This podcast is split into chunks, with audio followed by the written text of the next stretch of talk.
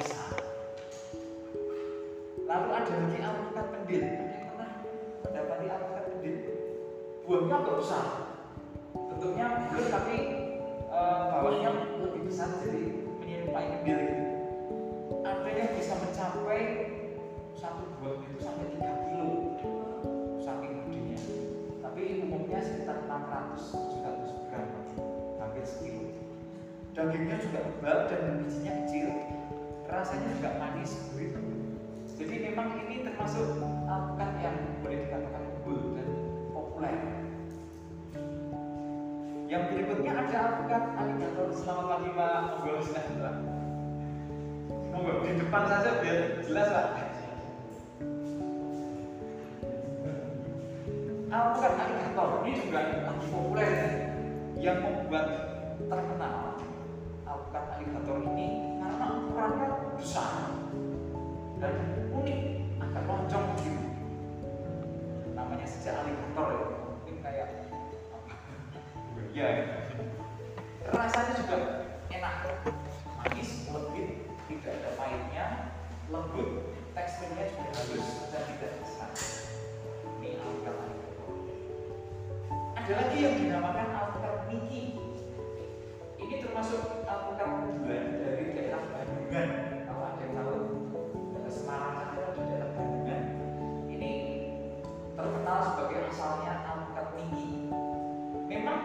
kecil tapi rasanya juga enak. Manis gurih lembut tidak keserat. Kulitnya agak keras sehingga dia juga tahan terhadap ular. Ini alpukat tinggi banyak juga pembibit-pembibit yang dijual. Di sana banyak dicari orang alpukat tinggi lalu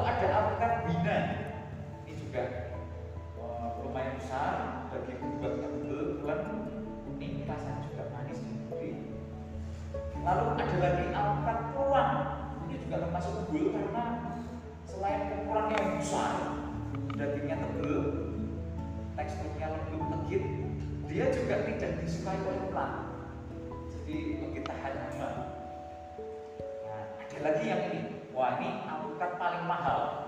Namanya alpukat bas dulu kita masih impor tapi ini sudah mulai ada yang membudidayakan buahnya agak besar rasanya paling enak katanya.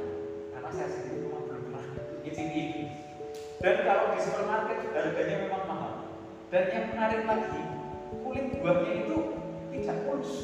Jadi titik-titik gitu apa telur-telur bertekstur gitu besar dan kalau sudah matang warnanya berubah menjadi kecoklatan merah kecoklatan. Awalnya hijau nanti udah matang jadi merah kecoklatan. Nah ini katanya berasal dari Australia. Dan ini memang paling eh, saat ini paling diminati di seluruh dunia alpukat yang kelas paling atas. Nah itu beberapa jenis alpukat yang cukup populer di Indonesia dan banyak dicari orang konsumen sebagai konsumen sehingga permintaan bibitnya juga mulai banyak. Tapi selain tujuh ini mungkin nanti bapak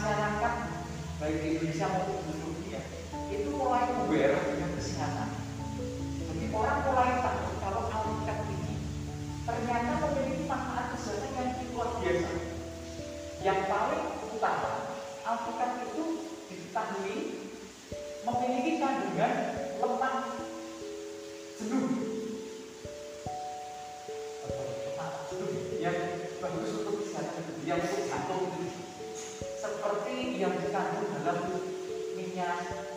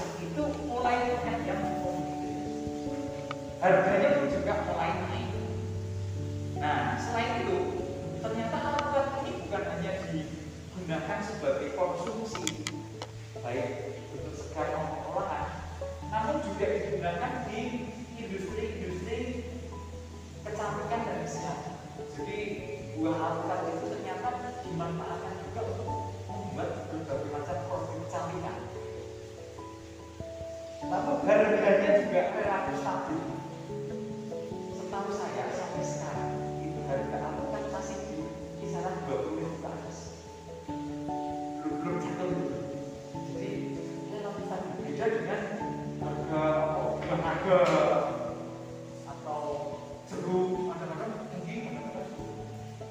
Kalau alpukat relatif stabil.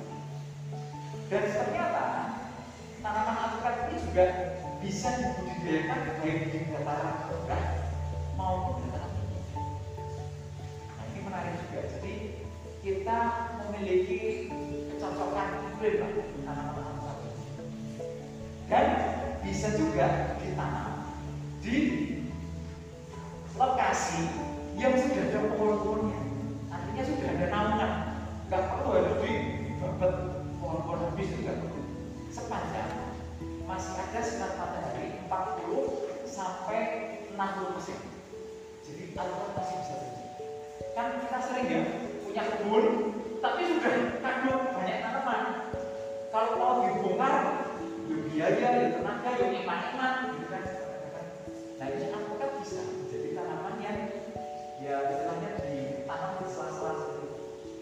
Asal masih dapat sinar matahari 40 sampai 60 yang berikutnya pemeliharaannya relatif mudah.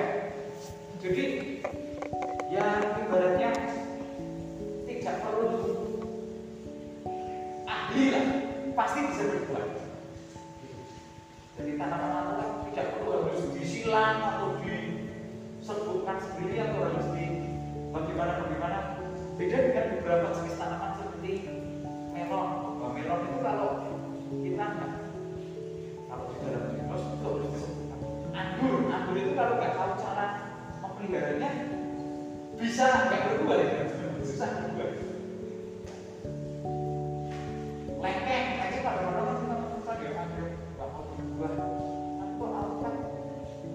jangan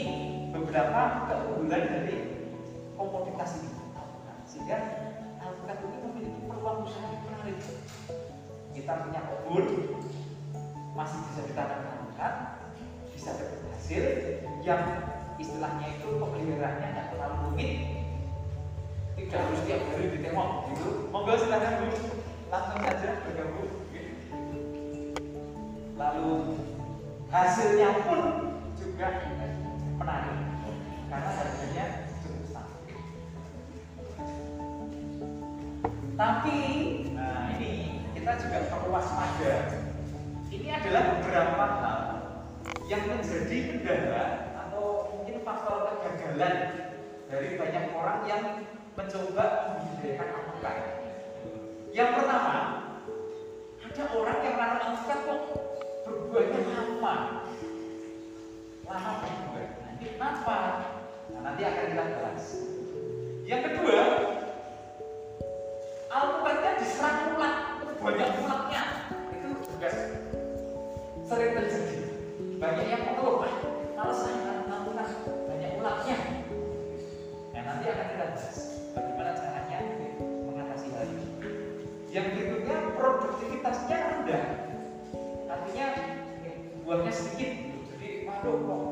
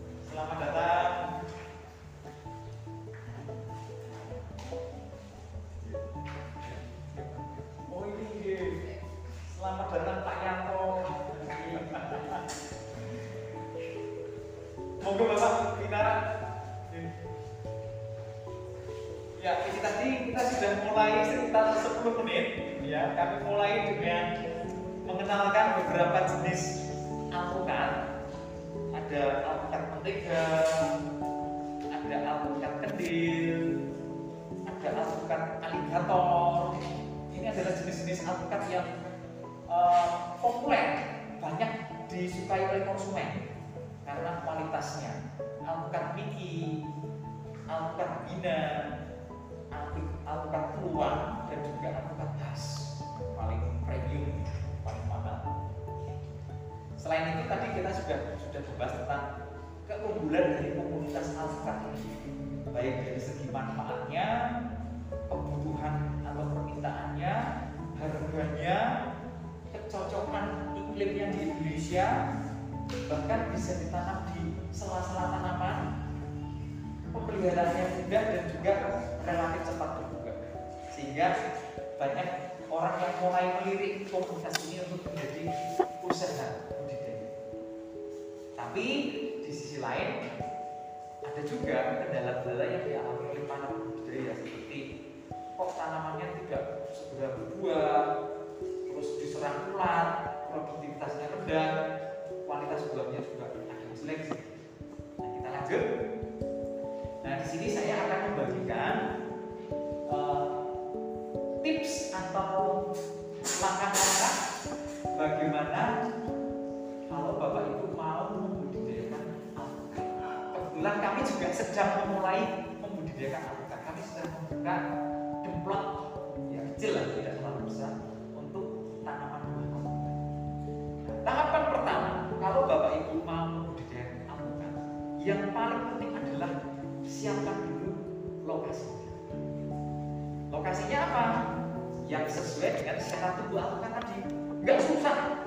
Yang pertama, mau dataran rendah sampai tinggi bisa. Alpukat bisa. Dataran rendah,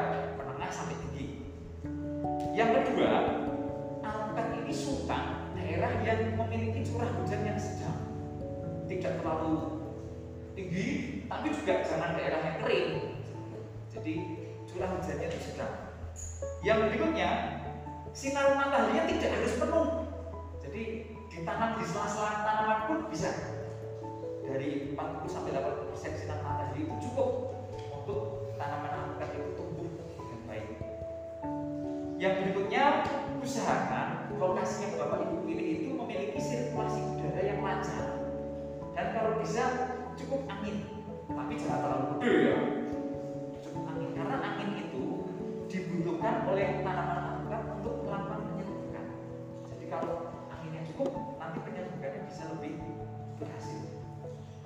Yang berikutnya terkait dengan tanah, ya umum lah. Tanahnya gembur, gembur itu artinya punya banyak pori-pori. Jadi nanti akar tanaman bisa menembus dengan mudah dan juga bisa bernapas dengan baik. Subur artinya memiliki kandungan hara yang cukup dan netral artinya pH-nya itu netral antara 5,6 sampai 6,8. Nah, yang terakhir pastikan lokasi yang Bapak Ibu pakai untuk budidaya alpukat itu lokasinya itu tidak tergenang air. Jadi tidak tidak daerah yang sering banjir sampai ke Jepang atau apa terlalu banyak air. Tapi sebaliknya juga jangan yang kering sama sekali dan sulit air. Paling tidak di kedalaman maksimal 2 meter itu akar itu masih bisa dapat air. Nah ini lokasi. Jadi lokasi menentukan sekali. Yang pertama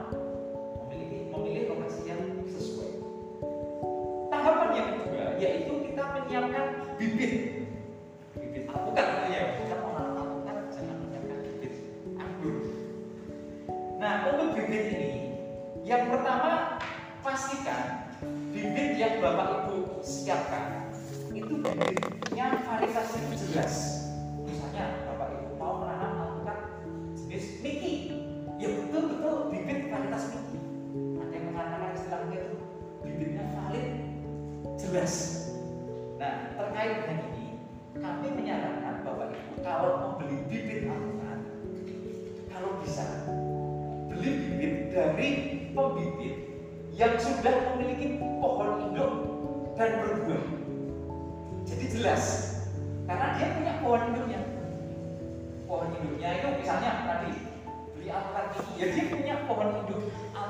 yang sudah berbuah.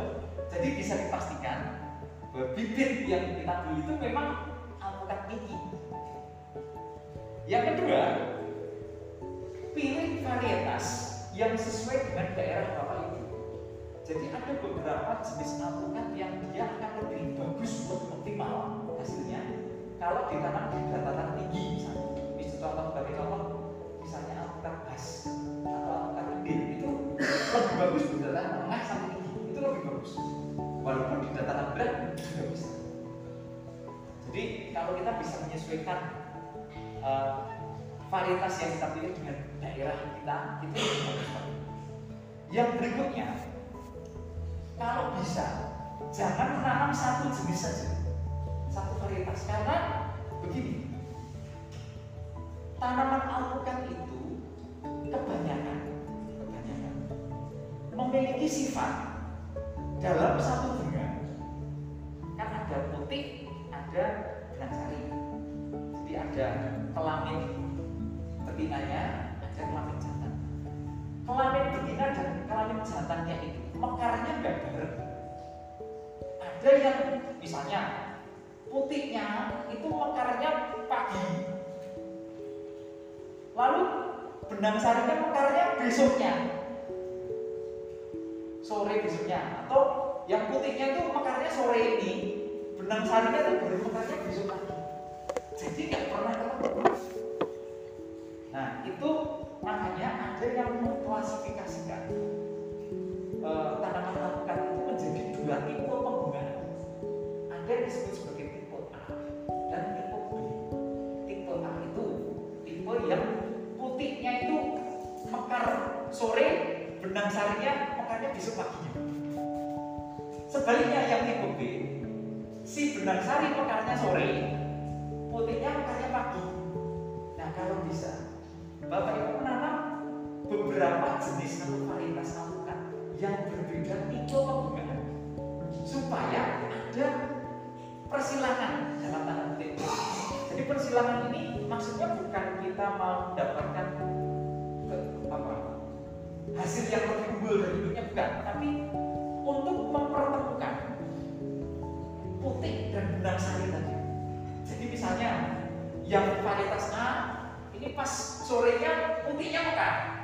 tapi benang sarinya nggak mekar.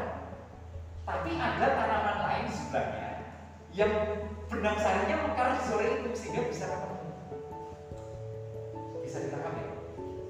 Nah, di situ di lembaran yang Bapak Ibu sudah pegang, di situ saya mencantumkan beberapa varietas alpukat yang digolongkan ke tipe A dan tipe B.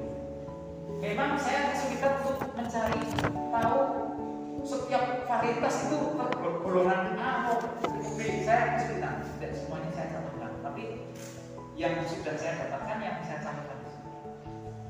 Ada lagi yang mengatakan begini, uh, ada jenis-jenis alpukat yang dia mekarnya bunga tadi tidak bareng tapi ada juga jenis yang mekarnya bisa bareng nah itu saya mendapatkan sumber yang mengatakan alpukat mini itu termasuk jenis yang bunganya bisa mekar sehingga bisa ditumbuhkan dalam satu lokasi itu satu jenis satu varietas saja.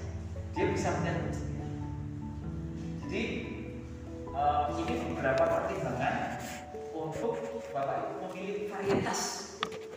Apakah perlu dikombinasikan atau cukup satu? Yang saya tahu sementara ini baru Niki yang bisa dia menyatu sendiri. Yang lainnya itu masih memiliki karakteristik tadi. Jadi mekarnya bunga betina dan bunga jantan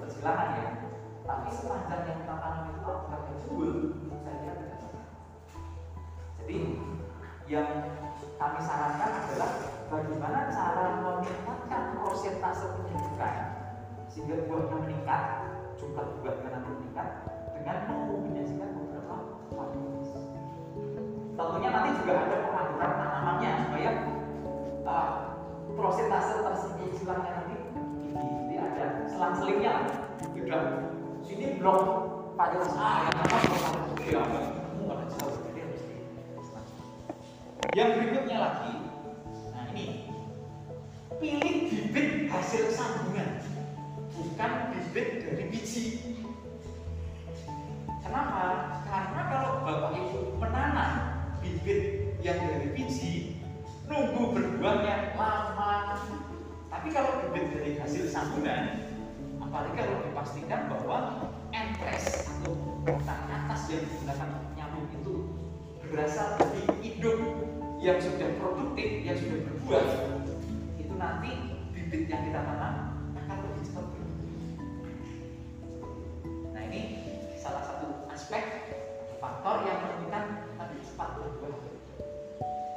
terakhir adalah pastikan juga bibit yang kita mau tanam itu adalah bibit yang sehat dan tentunya umurnya sudah siap untuk ditanam.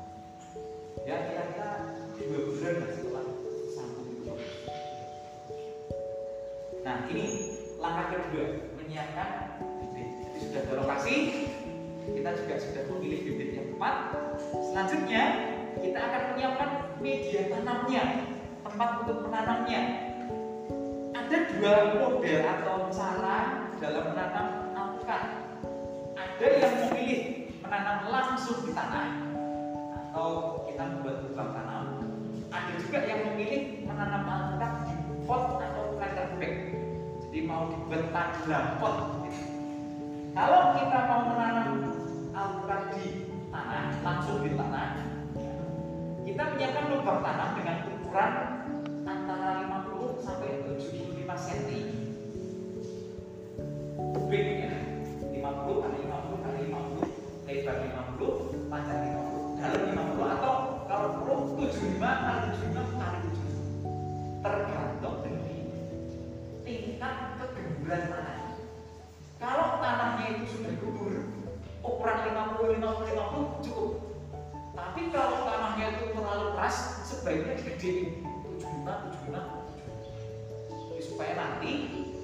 media tanam tempat tumbuhnya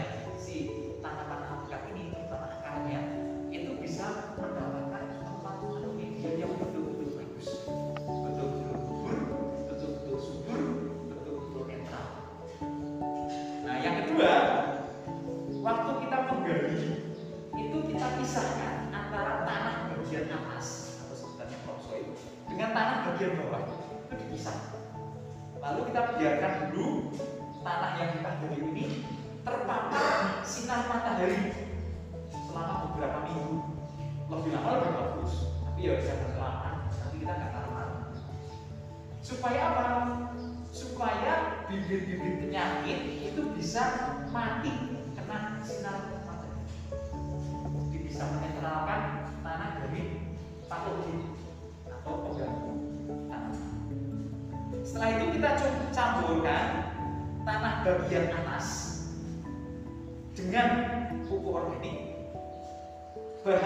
monggo mau pakai sekam lapo arang sekam juga boleh kapur pertanian.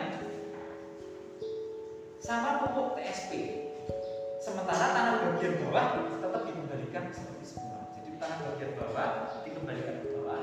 Tanah bagian atas dicampur dengan bahan-bahan ada pupuk organik ada penggembur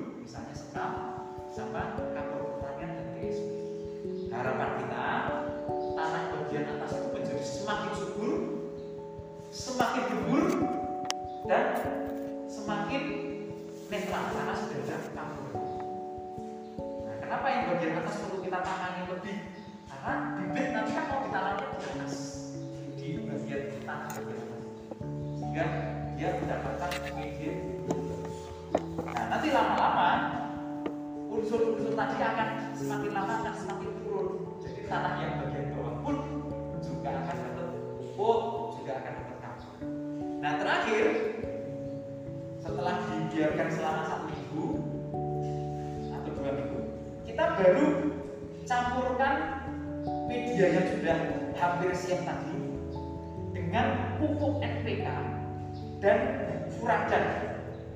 NPK itu fungsinya untuk mempersiapkan makanan untuk bibit yang ada di tanah yang siap dimakan. Sedangkan furadan itu adalah uh, insektisida tabur yang biasanya digunakan untuk mengendalikan hama-hama yang di dalam tanah. Jadi bentuknya itu butiran granul yang kalau dia akan menjadi gas mematikan semua hama-hama yang ada di tanah. Jadi tanah kita. Nah baru seminggu setelah pencampuran ini media tadi bisa kita tanami dengan bibit alpukat.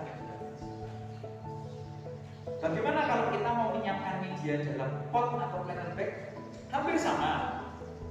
Yang menjadi catatan adalah kalau bisa pilih atau planter bag yang ukurannya agak besar. Karena tanaman alpukat ini tanamannya cukup besar sehingga media tanamnya juga harus besar supaya akarnya itu bisa lebih bebas tidak terlalu sempit ruang geraknya. Nah, ukuran yang kami sarankan minimal 75 liter atau diameternya sekitar 75 cm untuk pot atau planter. Nah, nanti medianya kita isi dengan campuran dari tanah. Kalau mau yang bagus itu tanah itu bagus sekali. Yang kedua pupuk organik, pastikan yang sudah matang, yang sudah jadi. Kalau bagusnya ya kompos aja, kompos yang sudah jadi. Daripada pakai pupuk kandang tapi belum jadi, nanti malah pupuk kandang yang sudah jadi kayak tanah itu bagus. Yang ketiga, sekam lapuk lalu kapur pertanian Fosfat ini dibutuhkan untuk merangsang perakaran, merangsang tumbuhnya akar-akar baru. Dan dia itu larutnya cukup lama fosfat itu karena dibuat dari batuan fosfat sehingga diberikannya dari awal supaya dia ada waktu larut terurai. Nah kita biarkan selama satu minggu. Setelah itu kita baru campurkan NPK dan peradan sebelum seminggu sebelum sehingga ada waktu terurai. Nanti media yang kita siapkan kalau seperti ini itu betul-betul media yang gembur, subur, netral, bebas dari tanaman karena sudah kita persiapkan. Kalau kita tidak menyiapkan media itu nanti pengaruhnya tanaman akan besar. Misalnya tanaman yang kurus karena medianya terlalu padat, kita bongkar media itu susah karena akan merusak akar. Jadi dari awal kita siapkan media yang berikutnya langkahnya adalah menanam. Jadi kalau media sudah siap, kita tanam. Saran kami kalau menanam alpukat itu lebih bagus atau paling baik di bulan-bulan Oktober November ini pas mulai hujan sehingga nanti tanaman tidak terlalu stres karena kekeringan dan kita juga tidak terlalu capek untuk menyiram jadi tanaman sudah langsung dapat hujan hujan lalu pastikan juga kondisinya pas lagi tidak kering mau pagi hari boleh sore hari boleh atau siang hari tapi pas mendung boleh.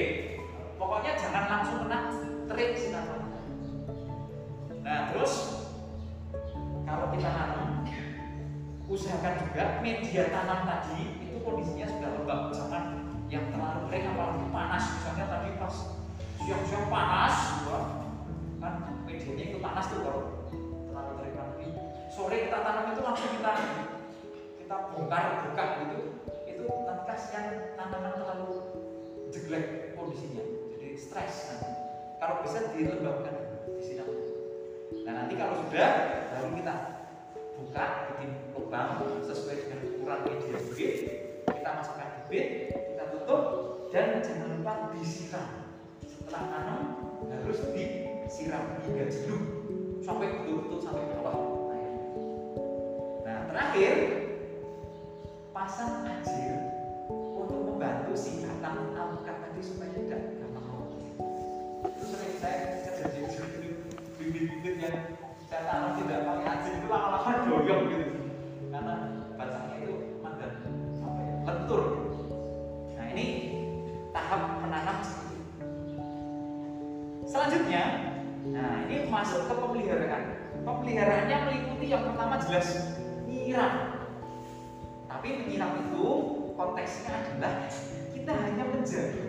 supaya media itu selalu dalam kondisi lembab, jangan sampai kering.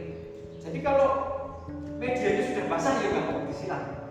Jadi tidak ada ukuran nyiram harus berapa hari sekali atau berapa kali sehari.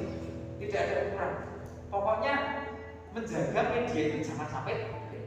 Kalau musim hujan gini kan mungkin nggak perlu disiram, kecuali pas lagi panas sebaliknya pas musim kemarau kita mungkin akan lebih sering menyiram nah terus kalau bisa menyiramnya itu pakai gembor atau selang supaya e, media itu tidak terlalu rusak. Di butiran airnya agak kecil atau lembut itu telesnya juga akan itu menyiram saya kira semuanya e, bisa paham lah. Nah ini ada gambar di belakangnya itu orang sedang memasang selang irigasi tetes untuk penyiraman di alpukat yang ditanam di dalam tractor bag.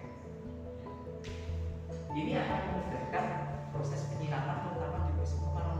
Jadi tidak perlu potong-potong bor satu-satu gitu. Tinggal buka keran, airnya sudah mengalir ke setiap tanam.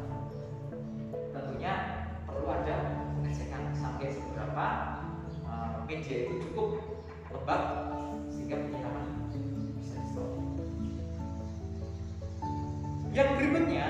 kegiatan pemeliharaan yang lain adalah menyiram. Menyiang itu artinya membersihkan rumput atau gulma di sekitar tanaman. Nah itu biasanya setelah satu atau dua bulan itu gulmanya sudah mulai tumbuh, rumputnya sudah mulai tumbuh, apalagi kalau di lahan ya. Sehingga perlu dilakukan penyiangan. Nah penyiangan ini bisa sekaligus dilakukan bersamaan dengan pendamiran.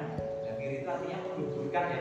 Jadi membersihkan rumput sekaligus menggemburkan tanah di sekitar tanaman, terutama di sekitar perakaran. Tapi harus hati-hati, jangan sampai akarnya sampai potong-potong. Nah itu nanti pendamiran ini juga bisa diikuti dengan pemupukan. Tahap yang berikutnya yaitu memupuk. Jadi banyak orang yang melakukan pemupukan sekaligus dengan pendamiran. Jadi setelah dibersihkan rumputnya, tanahnya juga dibuka, sekalian ditabur. Nah tentang pemupukan ada beberapa konsep yang mungkin perlu bapak ibu ketahui. Ada yang disebut sebagai pupuk vegetatif, ada yang disebut sebagai pupuk generatif. Bagi kita yang mungkin awam tentang pertanian, saya jelaskan vegetatif itu artinya fase tumbuh. Jadi tanaman dia tumbuh, tumbuh, tumbuh, daunnya, tunasnya, cabangnya itu namanya fase vegetatif. Sedangkan fase generatif adalah fase berbunga dan berbuah, menghasilkan keturunan generasi. Jadi menghasilkan generasi itu namanya fase generatif. Nah, kebutuhan tanaman akan hara itu berbeda pada fase tumbuh dan fase berbunga berbuah. Itu kebutuhannya beda sehingga pupuknya pun juga beda. Kebutuhan tanaman untuk fase vegetatif itu paling banyak adalah unsur N, nitrogen. Itu untuk membentuk tunas-tunas baru, daun, ya, cabang. Sedang dan unsur fosfor atau fosfat untuk menumbuhkan akar-akar. Sedangkan pada fase generatif atau fase berbunga dan berbuah, tanaman lebih banyak membutuhkan fosfor dan kalium. PK. Sehingga pupuk yang diutamakan di fase vegetatif atau fase tumbuh adalah pupuk yang banyak fosfor dan banyak nitrogen. Fosfor untuk akar, nitrogen untuk tunas daun cabang. Sedangkan di fase pembungaan dan pembuahan generatif, pupuk yang digunakan lebih banyak mengandung fosfat dan kalium karena itu dipakai untuk pembentukan bunga, pengisian buah, pembentukan biji, sehingga pupuknya berbeda. Pupuk vegetatif dengan pupuk generatif. Kita harus tahu kapan kita memberikan pupuk yang mengandung banyak N, kapan kita memberikan pupuk yang lebih banyak kandungan P. Yang kedua, ada istilah fast release. Slow itu artinya lambat, release itu lepas. Jadi pupuk yang dilepasnya itu lambat. Jadi dia akan awet. Diserapnya juga sedikit-sedikit. Sebagai contoh, tadi saya sebut fosfat, misalnya TSP, SP36 itu dibuat dari batuan fosfat yang larutnya itu lambat, terurainya itu lambat. Sehingga biasanya pupuk-pupuk yang kayak TSP, SP36 itu dia awet gitu, bisa 6 bulan itu masih ada bekasnya. Pupuk kandang itu juga termasuk yang slow release karena terurainya itu lambat. Sedangkan pupuk fast release itu berarti terurainya, terserapnya, tersedianya cepat. Sebagai contoh adalah uh, saya sebut KMU3 kalium nitrat itu adalah pupuk yang cepat diserap tanaman. Jadi uh, sangat mudah terurai, sangat mudah diserap dan tentunya lebih cepat habis. Saya menyarankan Bapak Ibu mengkombinasikan dua jenis pupuk itu. Pupuk slow release juga dipakai untuk persediaan jangka panjang.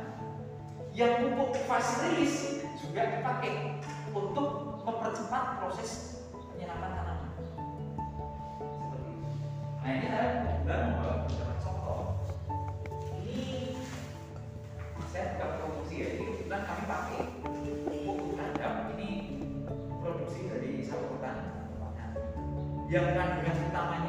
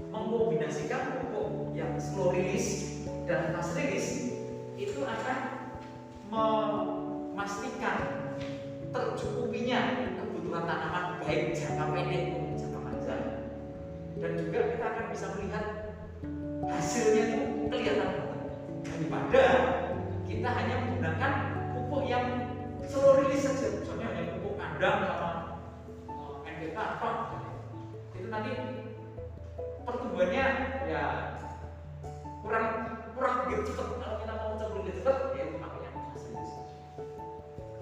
yang berikutnya lagi ada yang disebut sebagai pupuk akar.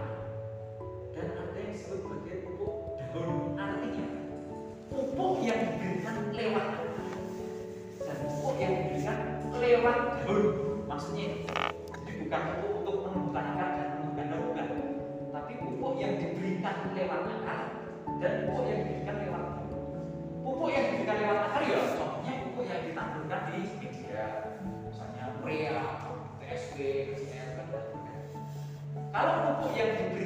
daun itu biasanya dia dilarutkan dulu dalam air atau berupa cairan nanti disemprotkan ke tanaman ke daun-daun tanaman. Nanti daun itu ada lubang-lubang yang tidak kelihatan namanya stomata. Itu nanti akan menyerap unsur hara itu untuk dipakai di fotosintesis. Nah sebagai tambahan informasi penyerapan unsur hara lewat daun itu ternyata lebih dibandingkan lewat akar. Jadi ini sebagai ilustrasi saja ya. Kita kasih 10 pupuk se- sejumlah 10 ya ini hanya hanya untuk simulasi atau ilustrasi saja. Ke akar yang dimakan mungkin hanya 4. Tapi kalau 10 itu dikasihkan ke daun, yang dimakan itu bisa 7 sampai 8. Bisa dikatakan itu. Jadi penyerapan makanan oleh daun Sehingga apa keuntungannya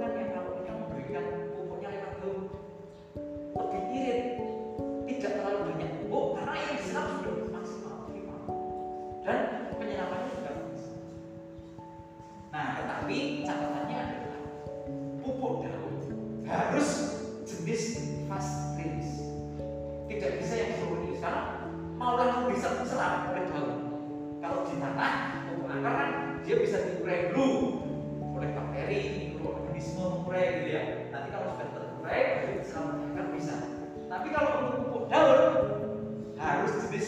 Fast release dan tentunya bentuknya cair. Tidak bisa padat tidak bisa.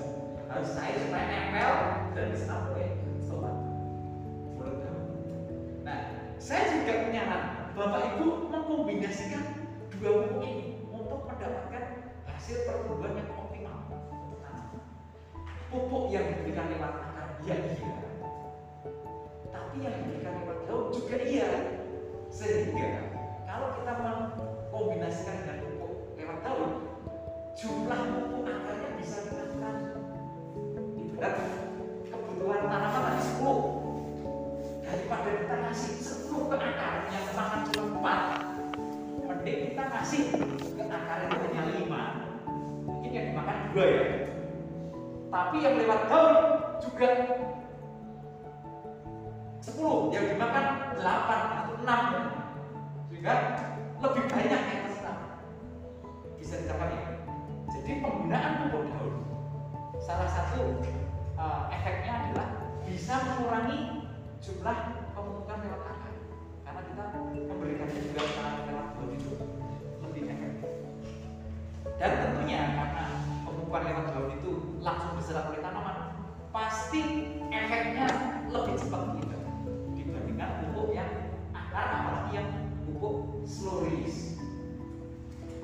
sebagai contoh pupuk yang diberikan lewat akar adalah NPK ya.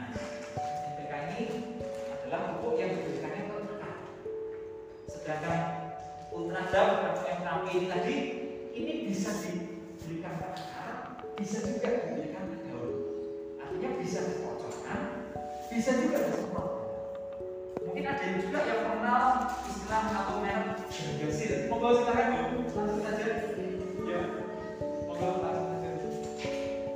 Gardasil itu contoh pupuk daun. Pupuk yang diberikannya lewat nah yang terakhir tentu ini juga lebih familiar bagi kita semua. Ada istilah pupuk organik dan pupuk anorganik atau pupuk kimia. Pupuk organik adalah pupuk yang berasal dari bahan organik makhluk hidup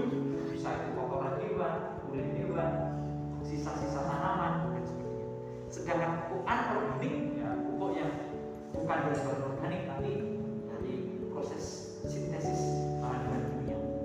Nah, apa keunggulan dari pupuk organik? Pupuk organik ini keunggulannya adalah dia lebih ramah lingkungan dalam arti dia bisa menjaga keseimbangan ekosistem, terutama ekosistem tanah. Jadi di dalam tanah itu kan bukan hanya terdiri dari lempung, pasir, dan debu, tapi juga ada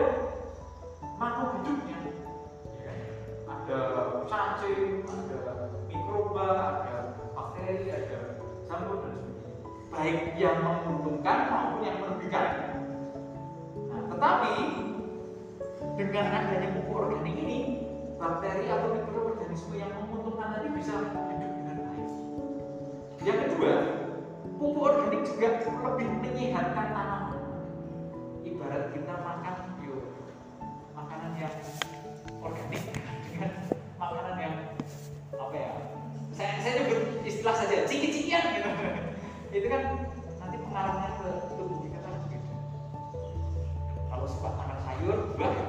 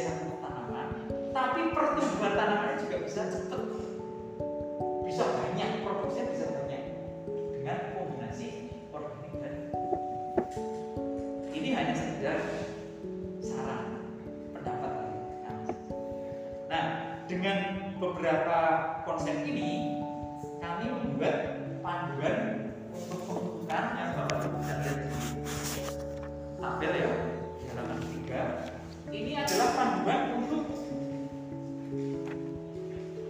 pemupukan tanaman alpukat di lahan. Jadi kalau bapak ibu menanam alpukat di lahan bapak ibu bisa menggunakan ini sekedar panduan ya bukan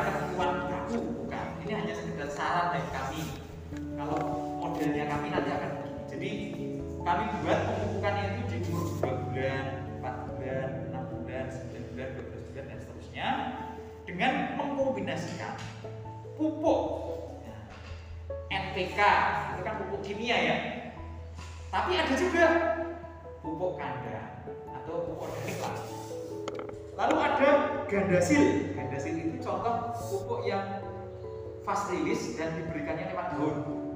Tapi ada juga yang ditaburkan di. Terus ada juga penggunaan dolomit di terutama di musim hujan ya. Dan eh, apa lagi? MKP dan NPK grower untuk tanaman yang mau berbunga dan berbuah. Jadi antara fase vegetatif dan fase vegetatif itu sudah kami pisahkan. Pupuknya nanti. Nah, sedangkan kalau bapak ibu mau menanam alpukat di pot atau meter bag, ini saya menyediakan contoh.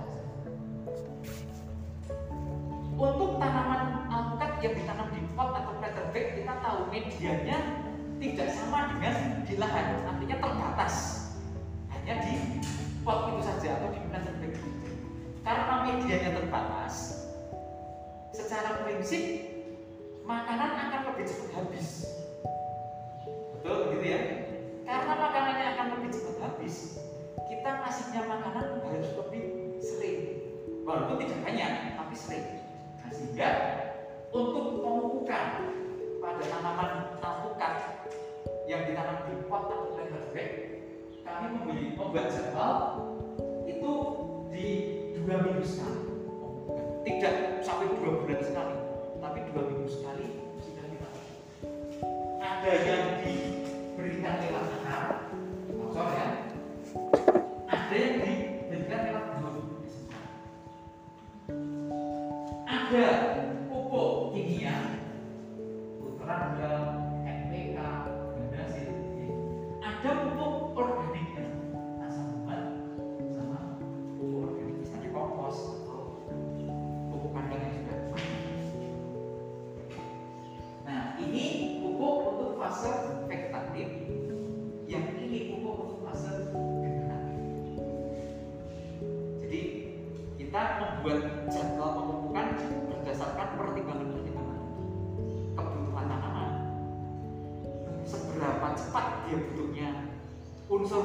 apa yang dia butuhkan, seberapa banyak dia butuhkan, dan bagaimana cara dia makan, kita pertimbangkan semua untuk menyusun jadwal. Nah, untuk aplikasinya, pemupukan itu kami sarankan dilakukan di pagi hari sebelum jam 9. Jadi sebelum tanaman itu mau pasak, kita sudah sediakan bahan-bahannya, istilahnya gitu. Yang kedua,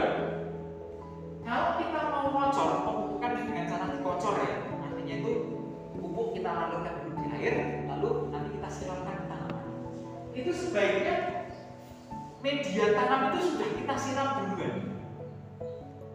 Jadi media itu sudah lembab, baru ditambahi air kocoran. Kenapa? Kalau medianya itu sudah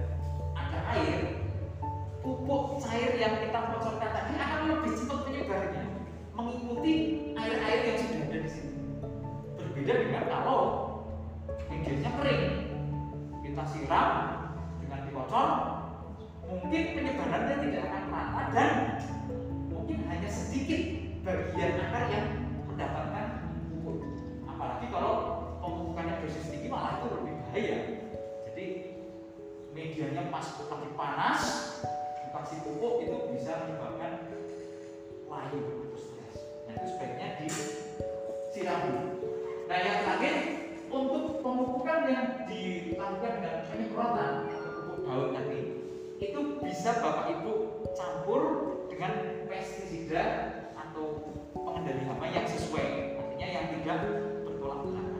Itu biasanya ada ada panduannya. Nah yang terakhir. Pak, ya.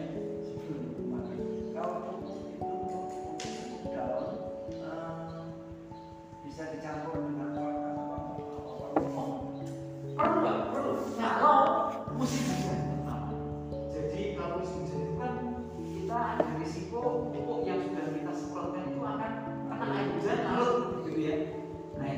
perlu perekat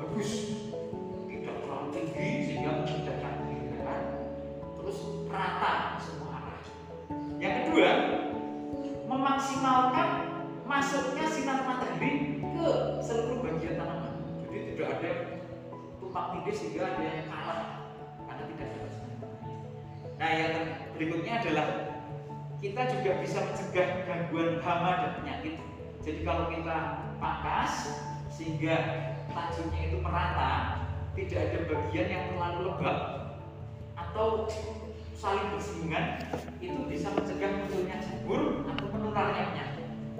Dan yang terakhir, dengan pemangkasan kita juga bisa memaksimalkan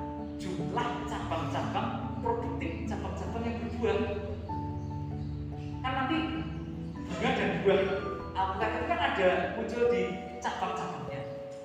Jadi kalau kita bisa memaksimalkan cabang-cabang yang nantinya akan mengeluarkan bunga dan buah, tentunya akan meningkatkan produktivitas Nah, ini ada satu teknik yang teknik pemangkasan ya, yang disebut sebagai teknik 139. Artinya, kita buat supaya tanaman alpukat kita ini memiliki satu batang pokok yang akhirnya bercabang. Menjadi tiga cabang primer. Masing-masing cabang primer dibuat tiga cabang sekunder berarti kan satu tiga tiga kali tiga sembilan. Dan masing-masing cabang sekunder nanti kita tumbuhkan tiga cabang tersier atau cabang produktif. Sehingga kita akan mendapatkan kira-kira 27 cabang kalau dibiarkan tumbuh sendirinya kan bisa saja dia hanya tinggi ke atas cabang-cabangnya ke sini sedikit. Tapi kalau kita pangkas dari sejak awal biasanya kita melakukannya itu 2 sampai 3 bulan sekali pemangkasannya. Itu nanti kita bisa mengarahkan atau membentuk si tanaman itu mau bercabang-cabang terus. Jadi satu batang pokok tiga cabang primer masing-masing cabang singkat dibuat tiga cabang sekunder, masing-masing cabang singkat tiga cabang. haji